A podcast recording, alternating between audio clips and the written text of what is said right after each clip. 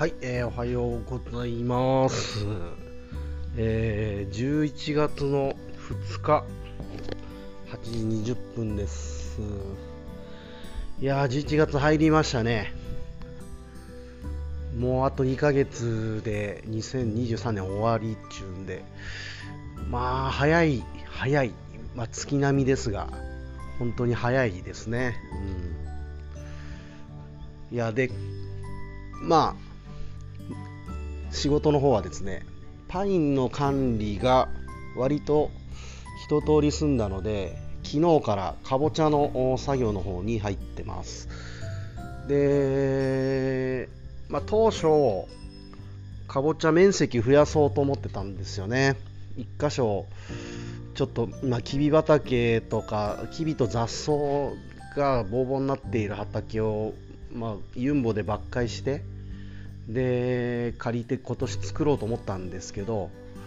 うーんとちょっとねいろいろ事情があってですねまあ人と時間がないみたいな時間がに追われてしまうもしやるとしたら。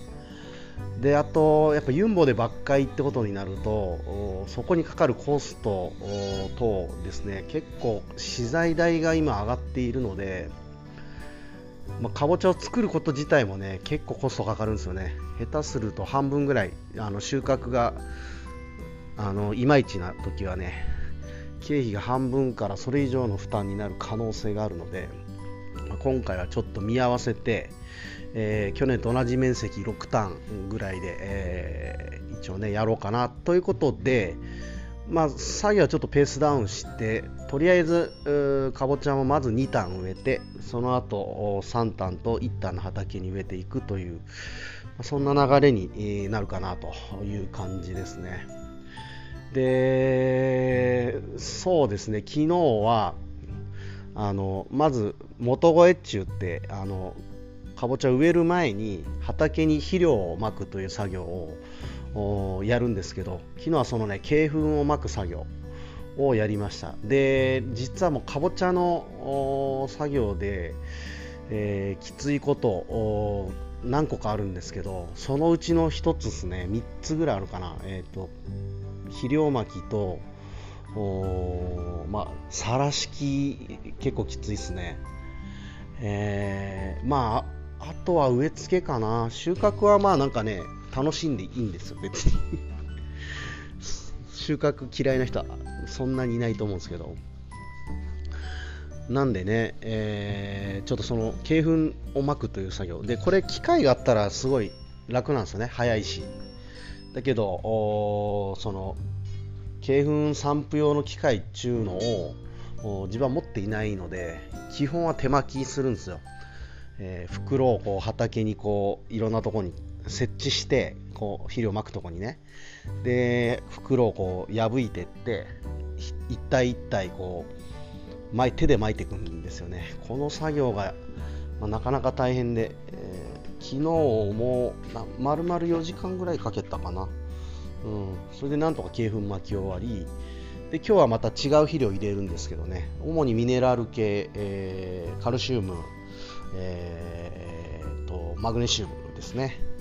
入れて、えーあとアズミンという、えーなんちゅうんですかね肥料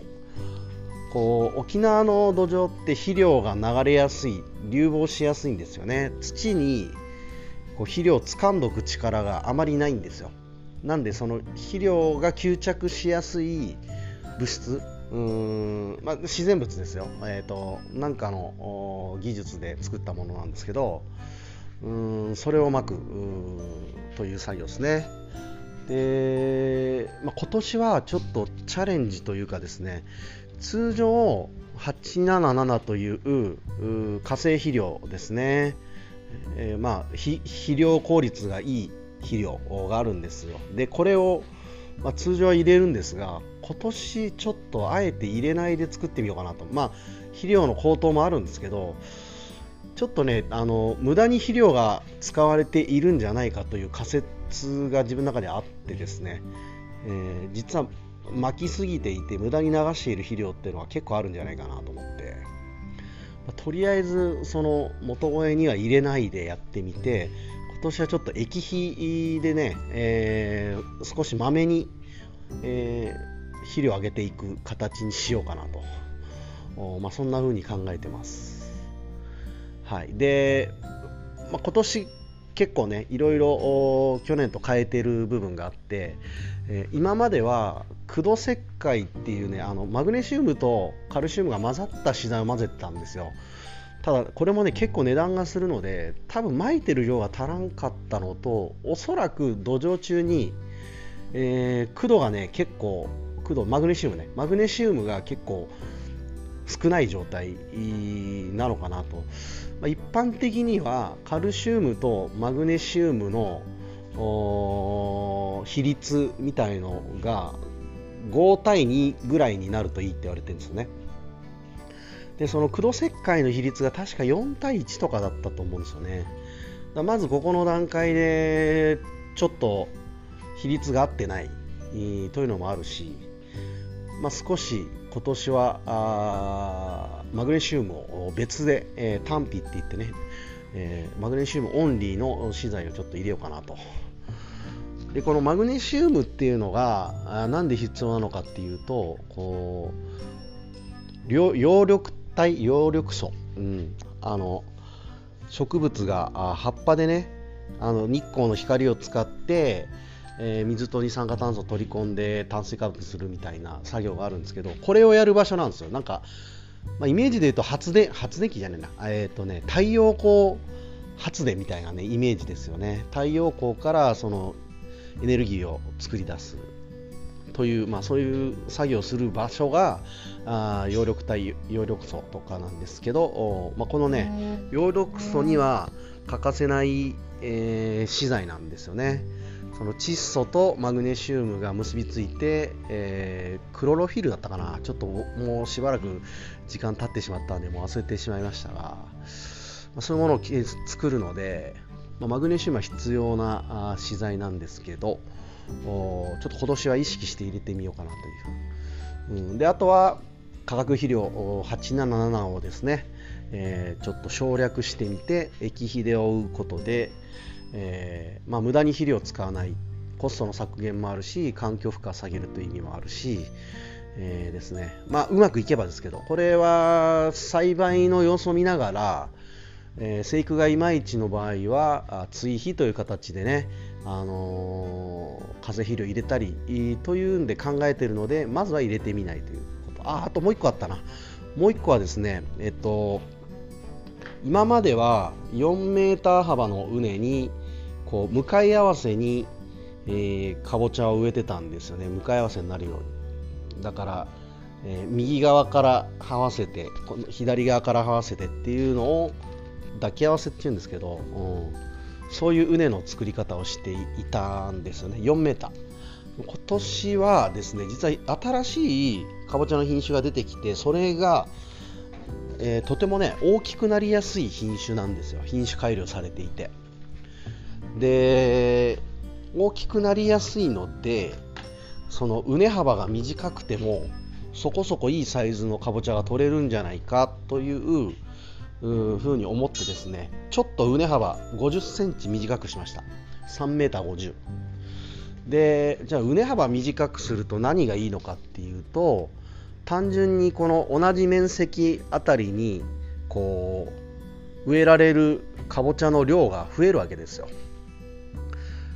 ね、大きさは今までと一緒で植える量増えるってことはえー、まあ、単種1単あたりの収量収穫量が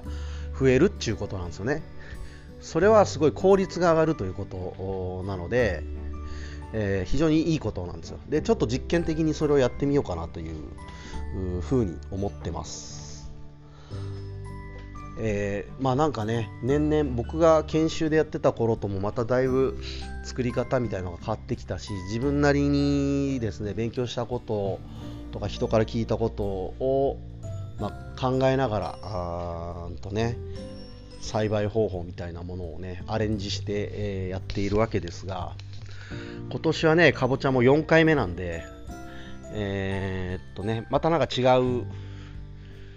成果であったり、まあ、失敗も含めた実験みたいなものもねちょこちょこやっていきたいなと、まあ、そんな風に思ってます。でこの3.5が割とうまくいったら、えー、次に植えるのはもう3メートルにしちゃおうかなと思って一気に1メーター縮める。でこれすごいですよね。えっ、ー、と今まで4列だったのを3列でいけるので、まあ、仮に12列の今まで10じゃ今まで、えー、12列でやったとこが3後15列になるとかそんな感じになるのかな、うん、ちょっと計算ができてないけど。まあまあ単純に入る一旦あたりの量がね結構増えるのでまあこれはねなかなか面白いことになるんじゃないかなと。はい。というわけでかぼちゃが始まっております。そろそろ JA も開くんでね、えー、まあ、こんな感じで今日は終わりたいと思います。今日も聞いてくれてありがとうございました。